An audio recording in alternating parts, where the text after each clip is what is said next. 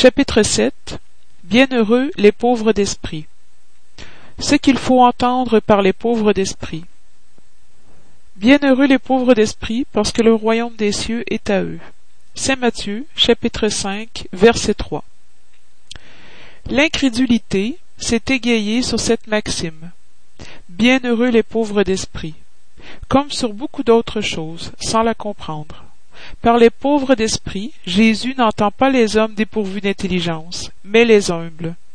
Il dit que le royaume des cieux est pour eux et non pour les orgueilleux. Les hommes de science et d'esprit, selon le monde, ont généralement une si haute opinion d'eux-mêmes et de leur supériorité qu'ils regardent les choses divines comme indignes de leur attention. Leurs regards concentrés sur leur personne ne peuvent s'élever jusqu'à Dieu. Cette tendance à se croire au-dessus de tout ne les porte que trop souvent à nier ce qui étant au-dessus d'eux pourrait les rabaisser, à nier même la divinité, ou s'ils consentent à l'admettre, ils lui contestent un de ses plus beaux attributs, son action providentielle sur les choses de ce monde, persuadés qu'eux seuls suffisent pour le bien gouverner. Prenant leur intelligence pour la mesure de l'intelligence universelle, et se jugeant aptes à tout comprendre, ils ne peuvent croire à la possibilité de ce qu'ils ne comprennent pas. Quand ils ont prononcé, leur jugement est pour eux sans appel. S'ils refusent d'admettre le monde invisible et une puissance extra-humaine, ce n'est pas cependant que cela soit au-dessus de leur portée, mais c'est que leur orgueil se révolte à l'idée d'une chose au-dessus de laquelle ils ne peuvent se placer, et les ferait descendre de leur piédestal. C'est pourquoi ils n'ont que des sourires de dédain pour tout ce qui n'est pas du monde visible et tangible. Ils s'attribuent trop d'esprit et de science pour croire à des choses bonnes, selon eux, pour les gens simples, tenant ceux qui les prennent au sérieux pour des pauvres d'esprit. Cependant, quoi qu'ils en disent, il leur faudra entrer, comme les autres, dans ce monde invisible qu'ils tournent en dérision. C'est là que leurs yeux seront ouverts et qu'ils reconnaîtront leur erreur mais Dieu, qui est, juste, ne peut recevoir au même titre qui a méconnu sa puissance et celui qui s'est humblement soumis à ses lois, ni leur faire une part égale. En disant que le royaume des cieux est au simple, Jésus entend que nul n'y est admis sans la simplicité du cœur et l'humilité de l'esprit, que l'ignorant qui possède ces qualités sera préféré au savant qui croit plus en lui qu'en Dieu. En toutes circonstances, il place l'humilité au rang des vertus qui rapprochent de Dieu, et l'orgueil parmi les vices qui en éloignent. Et cela par une raison très naturelle, c'est que l'humilité est un acte de soumission à Dieu, tandis que l'orgueil est une révolte contre lui. Mieux vaut donc, pour le bonheur futur de l'homme, être pauvre en esprit dans le sens du monde et riche en qualité morale. Quiconque s'élève sera abaissé. En ce même temps, les disciples s'approchèrent de Jésus et lui dirent Qui est le plus grand dans le royaume des cieux? Jésus, ayant appelé un petit enfant, le mit au milieu d'eux et leur dit Je vous dis en vérité que si vous ne vous convertissez et si vous ne devenez comme de petits enfants, vous n'entrerez point dans le royaume des cieux. Quiconque donc s'humiliera et se rendra petit comme cet enfant, celui-là sera le plus grand dans le royaume des cieux. Et quiconque reçoit en mon nom un enfant tel que je viens de dire, c'est moi-même qu'il reçoit. C'est Matthieu, chapitre 18, versets 1 à 5. Alors la mère des enfants de Zébédée s'approcha de lui avec ses deux fils, et l'adora en lui témoignant qu'elle voulait lui demander quelque chose. Il lui dit, que voulez-vous? Ordonnez, lui dit-elle, que mes deux fils que voici soient assis dans votre royaume, l'un à votre droite et l'autre à votre gauche. Mais Jésus leur répondit, Vous ne savez pas ce que vous demandez. Pouvez-vous boire le calice que je vais boire? Ils lui dirent, Nous le pouvons. Il leur répondit, Il est vrai que vous boirez le calice que je boirai, mais pour ce qui est d'être assis à ma droite ou à ma gauche, ce n'est pas à moi à vous le donner, mais ce sera pour ceux à qui mon Père l'a préparé. Les dix autres apôtres ayant entendu ceci en conçurent de l'indignation contre les deux frères. Et Jésus, les ayant appelés à lui, leur dit, Vous savez que les princes des nations les dominent, et que les grands les traitent avec empire. Il n'en doit pas être de même parmi vous, mais que celui qui voudra devenir le plus grand soit votre serviteur, et que celui qui voudra être le premier d'entre vous soit votre esclave. Comme le Fils de l'homme n'est pas venu pour être servi, mais pour servir et donner sa vie pour la rédemption de plusieurs. Saint Matthieu, chapitre 20, versets de 20 à 28. Jésus entra un jour de sabbat dans la maison d'un des principaux pharisiens pour y prendre son repas, et ceux qui étaient là l'observaient. Alors, considérant comme les conviés choisissaient les premières places, il leur proposa cette parabole et leur dit Quand vous serez conviés à des noces, n'y prenez point la première place, de peur qu'il ne se trouve parmi les conviés une personne plus considérable que vous, et que celui qui vous aura invité ne vienne vous dire Donnez votre place à celui-ci, et qu'alors vous ne soyez réduits à vous tenir avec honte au dernier lieu. Mais quand vous aurez été conviés, allez vous mettre à la dernière place, afin que, lorsque celui qui vous a convié sera venu, il vous dise mon, mon ami, montez plus haut, et alors ce sera un sujet de gloire devant ceux qui seront à table avec vous. Car quiconque s'élève sera abaissé, et quiconque s'abaisse sera élevé. Saint Luc, chapitre 14, versets 1 et de 7 à 11. Ces maximes sont les conséquences du principe d'humilité que Jésus ne cesse de poser comme condition essentielle de la félicité promise aux élus du Seigneur, et qu'il a formulé par ces paroles Bienheureux les pauvres d'esprit, parce que le royaume des cieux est à eux. Il prend un enfant comme type de la simplicité du cœur et il dit Celui-là sera le plus grand dans le royaume des cieux, qui s'humiliera et se fera petit comme un enfant, c'est-à-dire qui n'aura aucune prétention à la supériorité ou à l'infaillibilité. La même pensée fondamentale se retrouve dans cette autre maxime. Que celui qui voudra devenir le plus grand soit votre serviteur, et dans celui-ci, quiconque s'abaisse sera élevé, et quiconque s'élève sera abaissé. Le spiritisme vient sanctionner la théorie par l'exemple, en nous montrant grand, dans le monde des esprits, ceux qui étaient petits sur la terre, et souvent bien petits ceux qui étaient les plus grands et les plus puissants. C'est que les premiers ont emporté en mourant ce qui seul fait la véritable grandeur dans le ciel et ne se perd pas, les vertus tandis que les autres ont dû laisser ce qui faisait leur grandeur sur la terre et ne s'emportent pas, la fortune, les titres, la gloire, la naissance. N'ayant rien autre chose, ils arrivent dans l'autre monde dépourvus de tout, comme des naufragés qui ont tout perdu, jusqu'à leurs vêtements. Ils n'ont conservé que l'orgueil qui rend leur nouvelle position plus humiliante, car ils voient au-dessus d'eux et resplendissant de gloire ceux qu'ils ont foulés aux pieds sur la terre. Le spiritisme nous montre une autre application de ce principe dans les incarnations successives où ceux qui ont été les plus élevés dans une existence sont abaissés au dernier rang dans une existence suivante. S'ils ont été dominés par l'orgueil et l'ambition, ne cherchez donc point la première place sur la terre, ni à vous mettre au-dessus des autres. Si vous ne voulez pas être obligés de descendre, Cherchez au contraire la plus humble et la plus modeste, car Dieu saura bien vous en donner une plus élevée dans le ciel si vous la méritez. Mystère caché aux sages et aux prudents. Alors Jésus dit ces paroles.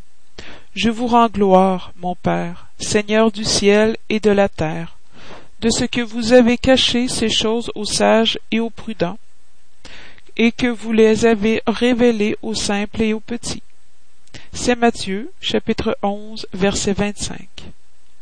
Il peut paraître singulier que Jésus rende grâce à Dieu d'avoir révélé ces choses aux simples et aux petits, qui sont les pauvres d'esprit, et de les avoir cachées aux sages et aux prudents, plus aptes en apparence à les comprendre.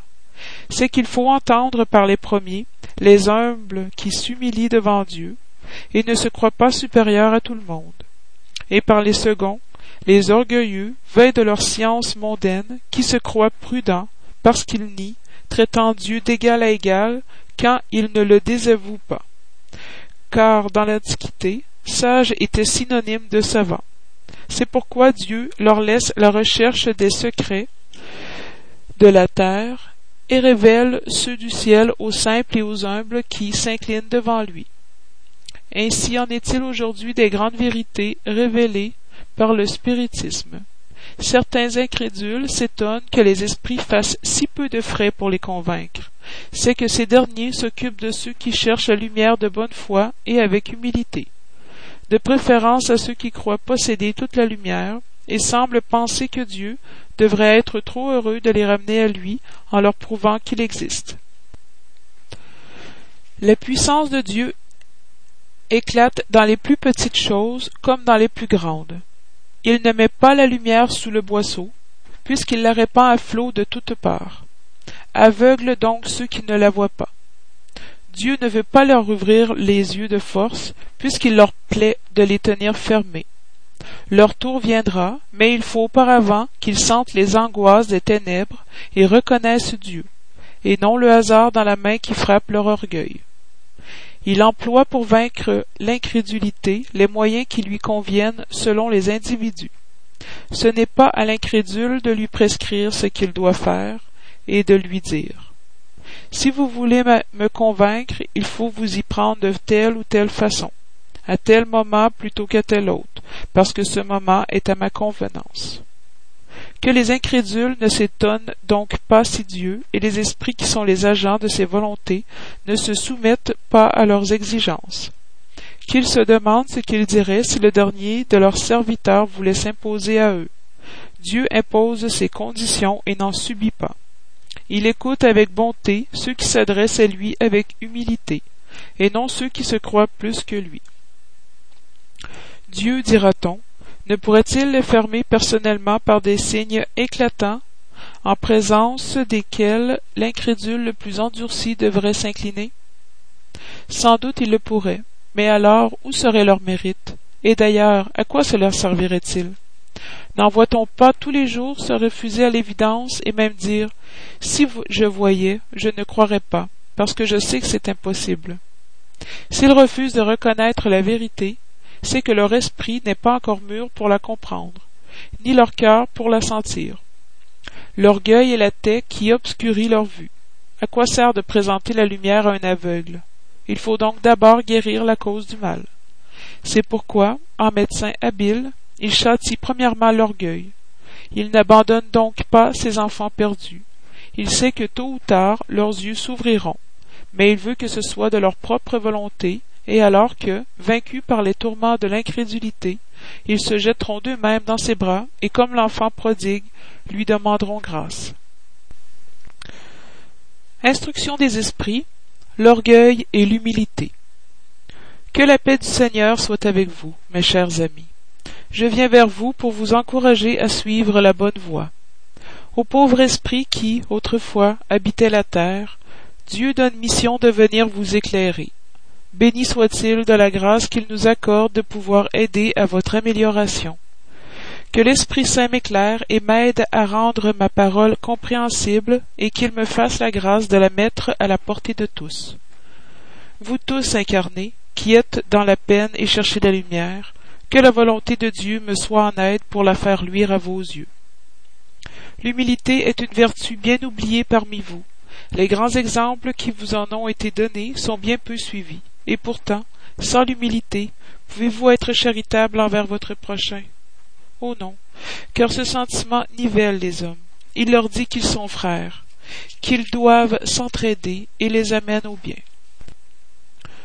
Sans l'humilité, vous vous parez des vertus que vous n'avez pas, comme si vous portiez un habit pour cacher les difformités de votre corps.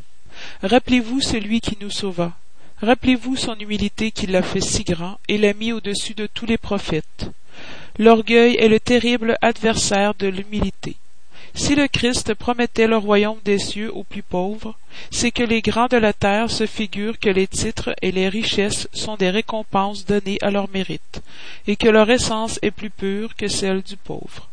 Ils croient que cela leur est dû. C'est pourquoi, lorsque Dieu la leur retire, ils l'accusent d'injustice. Ô dérision et aveuglement. Dieu fait-il une distinction entre vous par le corps? L'enveloppe du pauvre n'est-elle pas la même que celle du riche? Le Créateur a-t-il fait deux espèces d'hommes?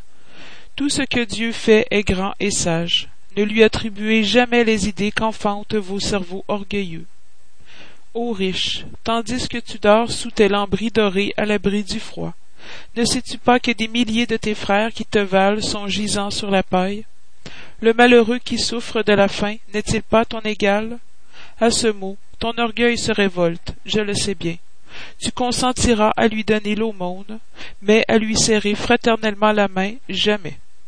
Quoi, dis-tu? Moi, issu d'un noble sang, grand de la terre, je serais l'égal de ce misérable qui porte des haillons? Vaine utopie des soi-disant philosophes, si nous étions égaux, pourquoi Dieu l'aurait-il placé si bas et moi si haut? Il est vrai que vos habits ne se ressemblent guère, mais que vous en soyez dépouillés tous deux, quelle différence y aura-t-il entre vous? La noblesse du sang, diras-tu, mais la chimie n'a point trouvé de différence entre le sang du grand seigneur et celui du plébien, entre celui du maître et celui de l'esclave. Qui te dit que, toi aussi, tu n'as pas été misérable et malheureux comme lui, que tu n'as pas demandé l'aumône, que tu ne la demanderas pas un jour à celui même que tu méprises aujourd'hui? Les richesses sont-elles éternelles? Ne finissent-elles pas avec ce corps enveloppe périssable de ton esprit?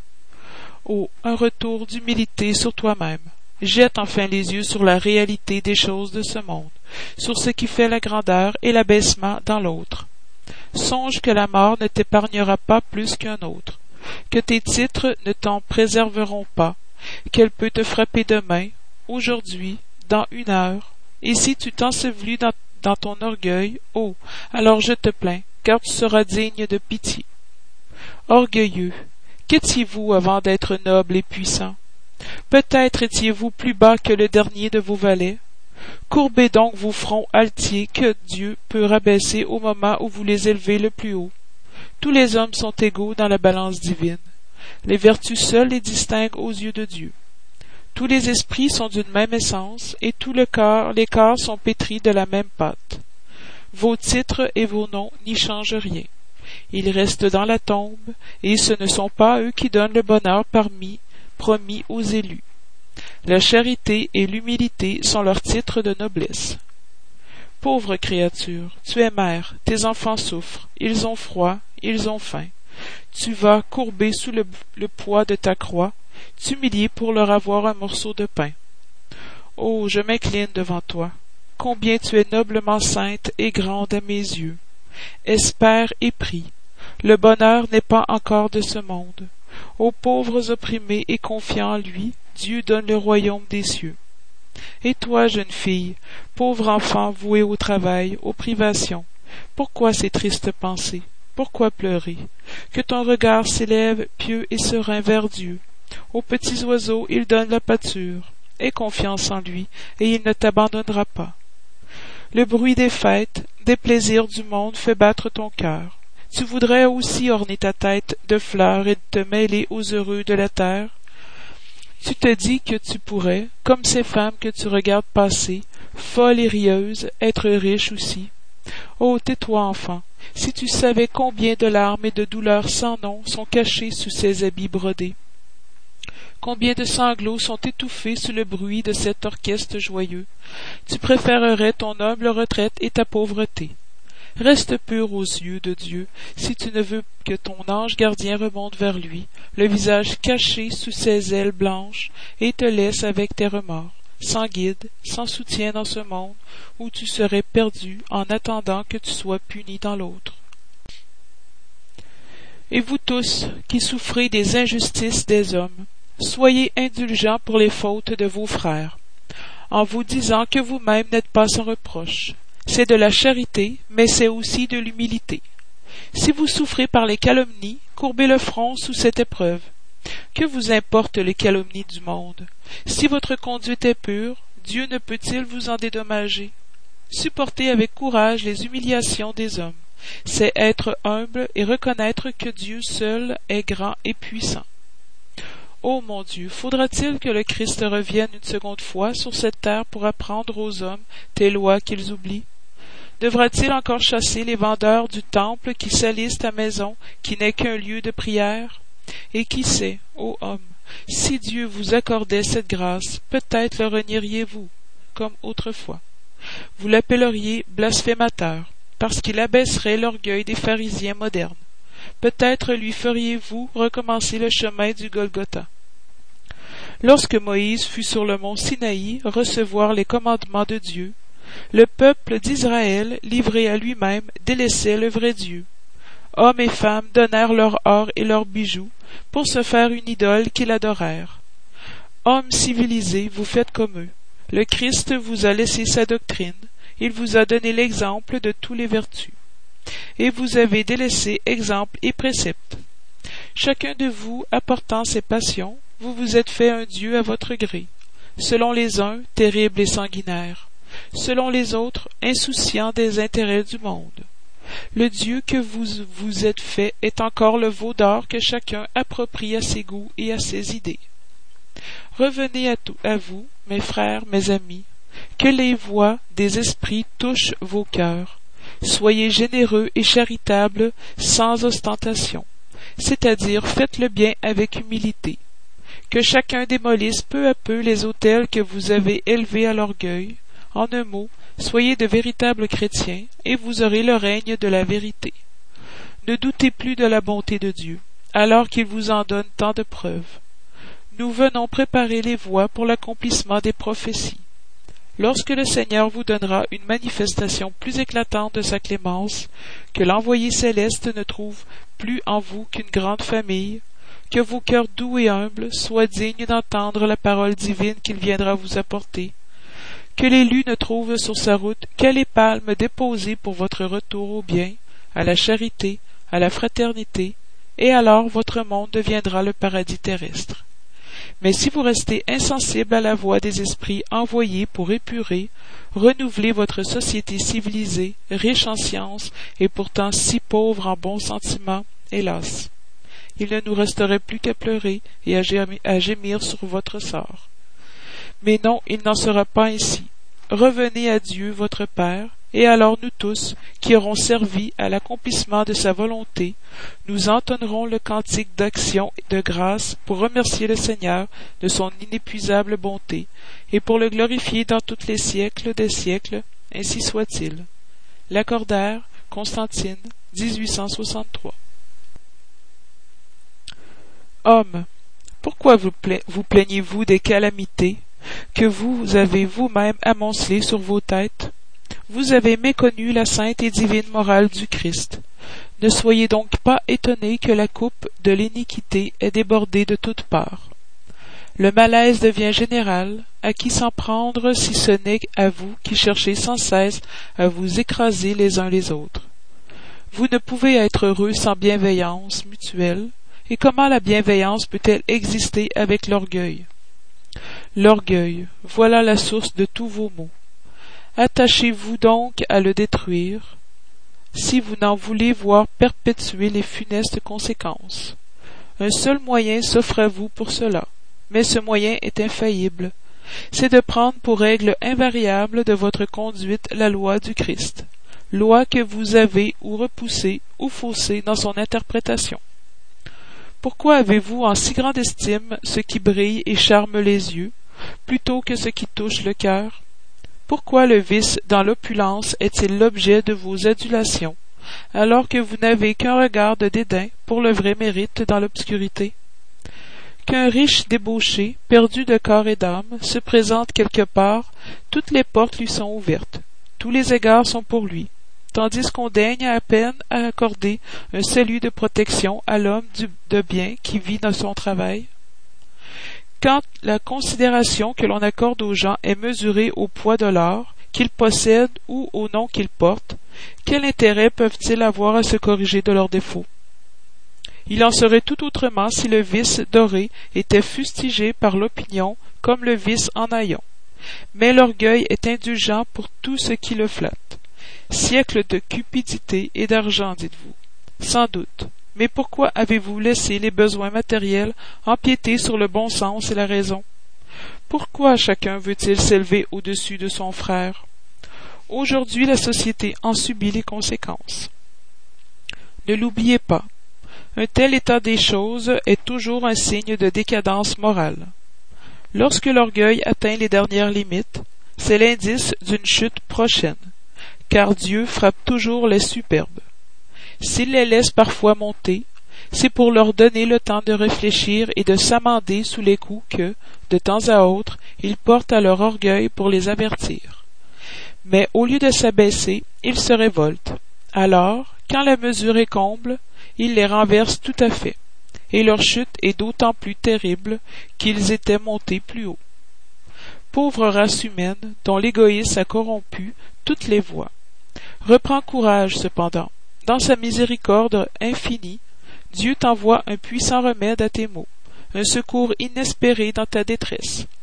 Ouvre les yeux à la lumière. Voici les âmes de ceux qui ne sont plus, qui viennent te rappeler à tes, véritables devoirs.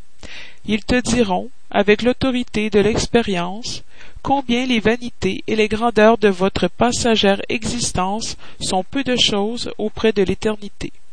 Ils te diront que celui-là est le plus grand qui a été le plus humble parmi les petits d'ici-bas, que celui qui a le plus aimé ses frères est aussi celui qui sera le plus aimé dans le ciel, que les puissants de la terre, s'ils ont abusé de leur autorité, seront réduits à obéir à leurs serviteurs, que la charité et l'humilité, enfin, ces deux sœurs qui se donnent la main, sont les titres les plus efficaces pour obtenir grâce devant l'Éternel. Adolphe, évêque d'Alger, Marmande, 1862. Mission de l'homme intelligent sur la terre.